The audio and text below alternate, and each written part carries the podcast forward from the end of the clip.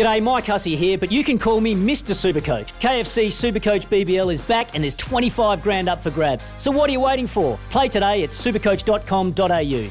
T's and C's apply. New South Wales authorisation number TP slash 01005. My next guest on the program is a regular. And we often get him on to talk about the state of Australian rugby. His name is Peter Meares. Now, he has two passions that's sport and books. What a lot of people won't be aware of that he's written six non-fiction books on sport, and he has just released his first novel.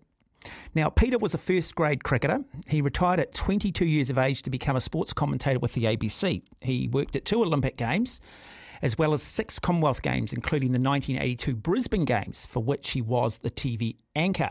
These days, he lives on Queensland's Sunshine Coast.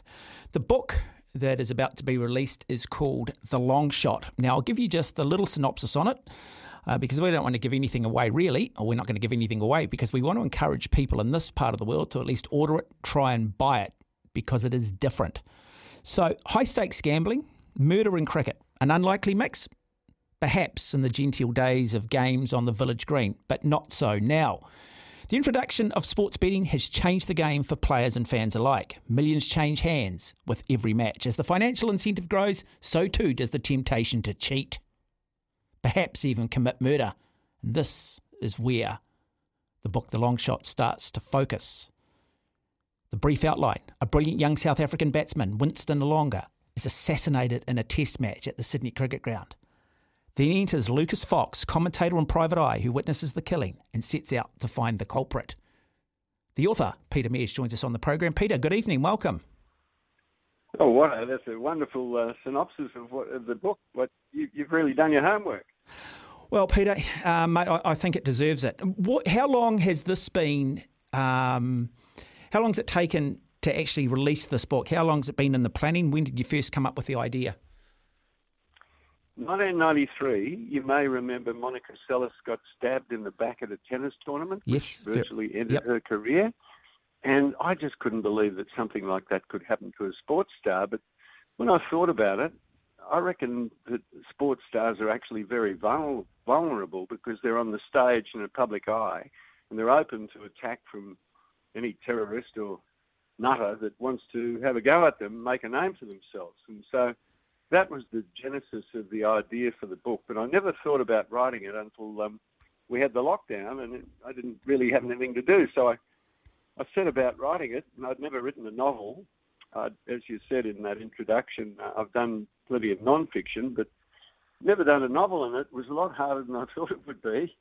But uh, it took me about a year, but um, eventually I got it done, and I did the rounds of all the publishers. And whereas I had no problem getting the non-fiction published in Australia, the fiction, uh, I only found my publisher eventually at the 20th time, and of asking, and it's Austin Macauley, an English publisher. So I'm very happy. Mm-hmm.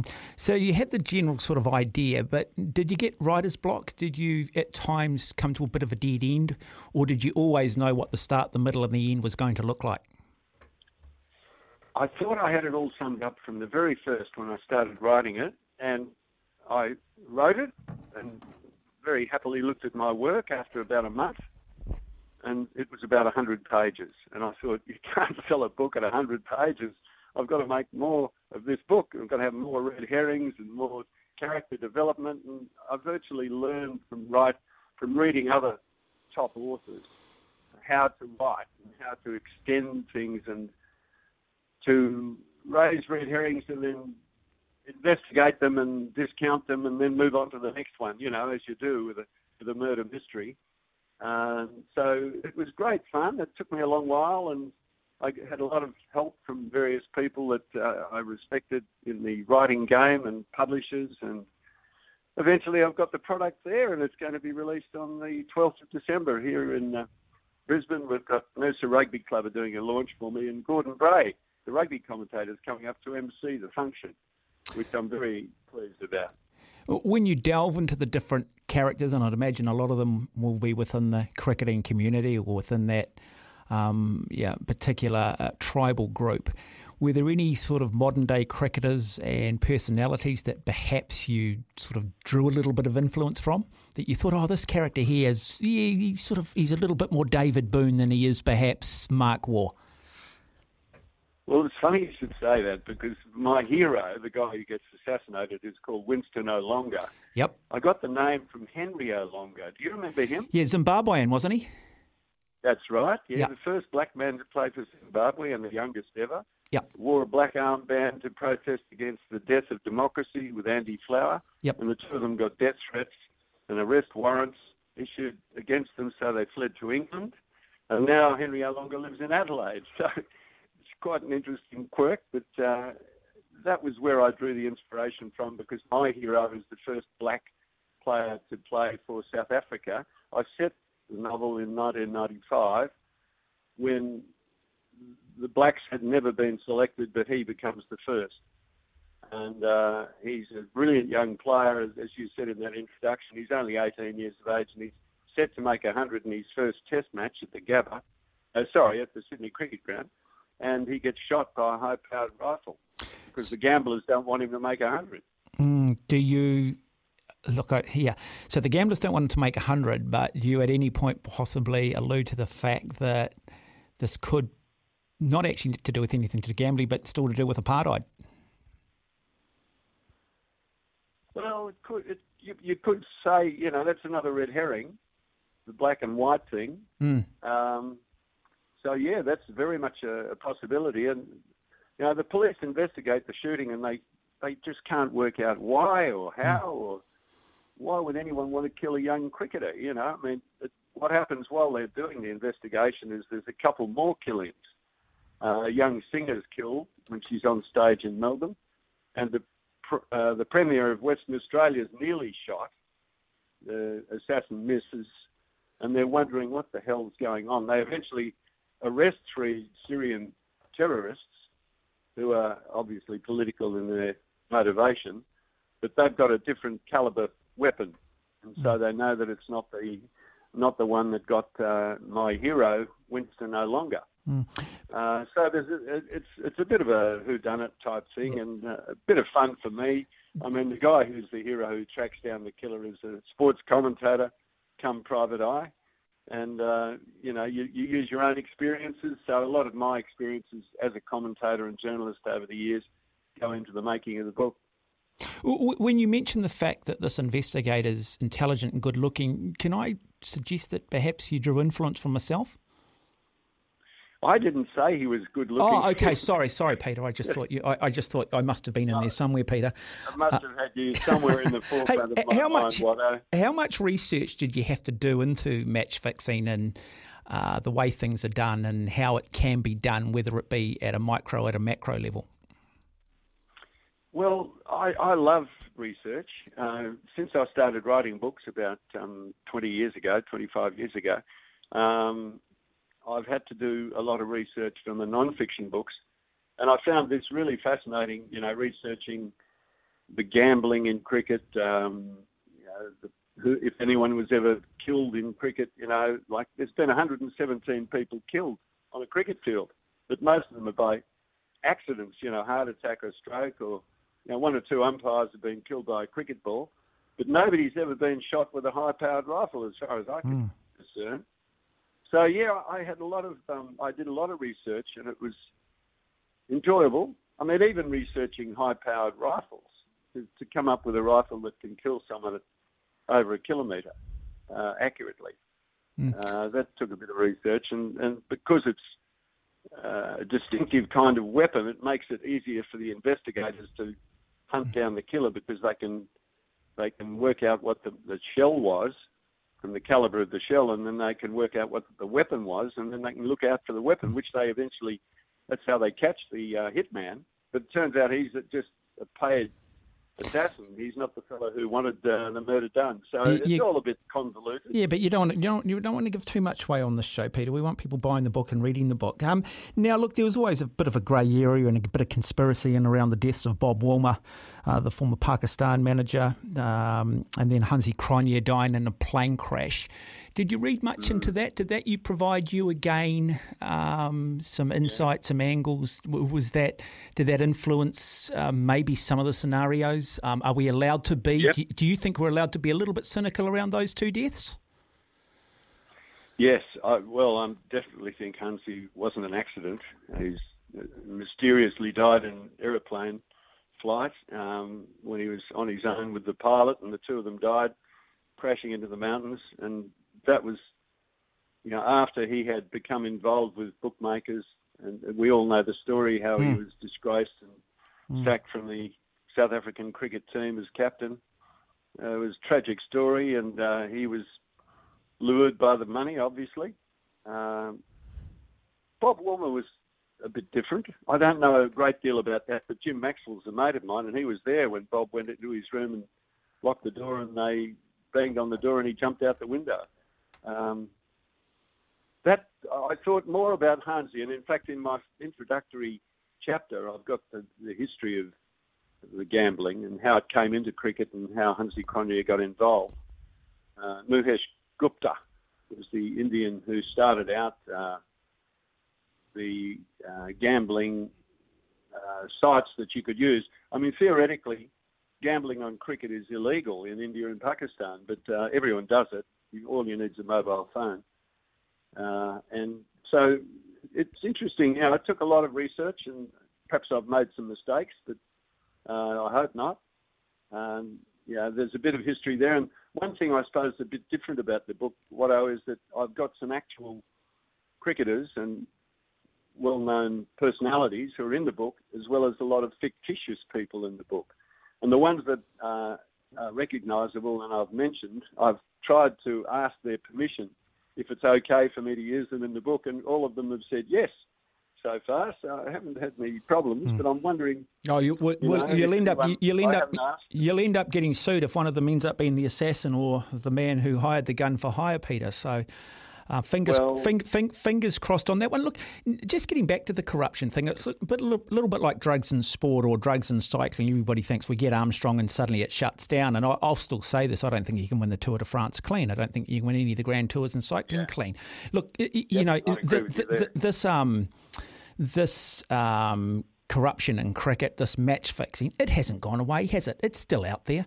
It's getting harder and harder to pick up. But so. and if it's not happening at an international level, it's certainly happening at a level below. I mean, I just look at that entire Indian T20 cricket league, and that just reeks of money laundering and match fixing.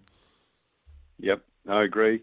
Um, the, the the industry, it is an industry now. There's billions of rupees involved in India and Pakistan in gambling on cricket. They just love the sport. 1.3 billion Indians, and uh, they say that every second person who watches or listens to cricket in the world is Indian. There's so many of them that are cricket fanatics that uh, they're prone to getting involved in a way that is a bit of a flutter and a bit of fun. Uh, it, it starts out as something that's innocent, but probably ends up not being so. So, so uh, Peter Meares is my guest on the program, Australian rugby commentator. He's written a number of um, uh, non-fiction books in the past, but he's written his first novel. It's called The Long Shot. It's a, a cricket sports thriller. Um, Peter, you're saying it's coming out in December. Uh, December 12th, that's going to be the official launch. How will people be able to get a copy of it if they're living here in New Zealand? And um, will, will we find it in our local bookshops? Do they have to buy it online? How will they be able to pick up a copy?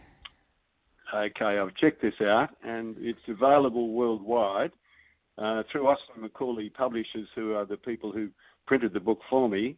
But if you don't know them and you're not happy with going to them, you can go to Amazon worldwide, and you can either buy the paperback, the hardback, or the ebook, uh, or you can buy it through Wheelers in New Zealand, uh, Dymocks in Australia. Mm. Uh, there's so many, so many books. Any any bookstore should be theoretically able to access the copies of the book, but um, the way publishers are working now, it's difficult to ascertain how many books they're going to, to do in the print run because they don't want to make a loss and they sort of feel the market before they send more books out. So, for example, in your case, I wanted a review copy to be sent to you. So I had to give them your name and the fact that you were interviewing me so they'd send you a review copy. They won't just trust people to do hmm. something and send out books willy nilly. Mm. Uh, the game's getting a bit tougher for the publishers, but um, you know, once you get there, they're very hmm. good. They're very helpful, and uh, I've learned a lot about the process of marketing and publicising yeah. the book.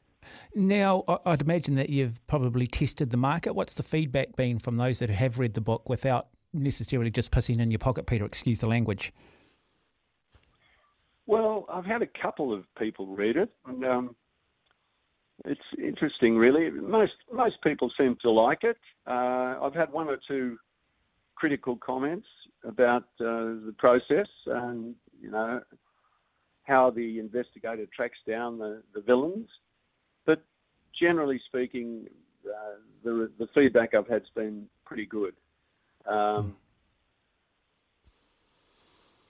if it gets... There's a fellow called Ken Archer. If I could digress slightly yep. here, you asked me who I'd sent it to, and I asked a couple of guys who are publishers, and one of them said, you should send the, the book to Ken Archer, the former Test cricketer. And I thought, Ken Archer, is he still alive? He was Ron Archer's brother, probably not as famous as Ron Archer, who was an all-rounder in the 50s. Ken Archer was uh, played a couple of tests, uh, was a very good Shield cricketer, played for Queensland, and is still alive and very astute. And his uh, recent um, expertise has been in reviewing books. So I rang him and had a chat to him, and he was amazingly spry and youthful and on the ball. So I sent the book to him, and he gave me the best feedback I had from anyone. And he's 91 years of age. Mm, mm. So uh, that was an interesting little uh, sidelight. But I, am looking forward to feedback from the public uh, and people like yourself. You know sport backwards, so it'll be interesting. I'll, I'll tell you the one thing I tried to do in the book. Um, there have been probably more books written about cricket in the Western world than there have been about any other sport. You go to any bookshop and there's heaps and heaps of cricket books, but they're all non-fiction. So I thought a, novel, fictitious book with cricket as the theme, might be appealing in a different kind of way. And I've, I've struggled to read any other books. I've, I've found two or three that um, uh, have a theme of cricket. I read one the other day, The Rules of Backyard Cricket, which is very good. Um, but because it was different, I thought I might be able to get uh, a different audience, and particularly in India. So a lot of the book is based in India, uh, and there's a fair bit in South Africa. So I mean, there is Australia, of course, where mm. the Test series takes place that I talk about, um, and England, of course. But um, yeah, I'm, I'm looking forward to the feedback from the experts. Can't wait. Okay, Peter, if this becomes a success and they decide to turn this into a movie, who plays Lucas Fox? Me. I'd be a bit old, mate. No, you'd need someone young and spry. I don't know who's the best looking young uh, cricketer uh, around. Well, you don't need to. You don't need to have a cricketer. You just got to have an actor, don't you? I mean, you could probably. I don't yeah. know. You might get Russell Crowe. He might need to lose a little bit of weight, but Russell might be your guy. I mean, it's. Um, I'm just trying to work out who would play Winston Olonga. I mean, there's a lot of uh, very good sort of um, African actors out there, African American actors that I'm sure could fill into that role, fall into that role. You know the problem, Watto, is that actors can't play cricket and cricketers can't act as a general rule. And you think about any uh, film or TV series you've seen, like Bodyline, that one about Bradman, and the people who are acting in that, um, I mean, oh, I, I, they didn't look convincing cricketers to me. No, no, no. It's always hard. You know no, it's always it's always like Invictus. That yeah. that uh, book about the uh, South African yeah. Mandela's uh, reign and, and South Africa's cricket team and winning the World Cup the rugby and that was like fourth grade if you were actually any judge of the game. Mm, mm. Well, look, Peter, um, congratulations, mate. Um, amazing achievement. Um, just another um, feather in your cap. Looking forward to getting a copy and having a read. Uh, we look, we will play this, we will replay this interview uh, a number of times because I think it is a timeless interview and I think it's fascinating. Hopefully, uh, the book sells well just before Christmas. Hopefully, um, it gets turned into a movie, and hopefully, there's just a wee part in it for me. I'll keep a spot for you, mate. yeah, yeah, yeah. No, I used to bat at 11, mate, orthodox. Yeah, reasonably orthodox. A little bit better these days. Uh, Peter, as I said, um, look, all the very best, mate, and thank you for joining us on the program. And again, congratulations. Well done.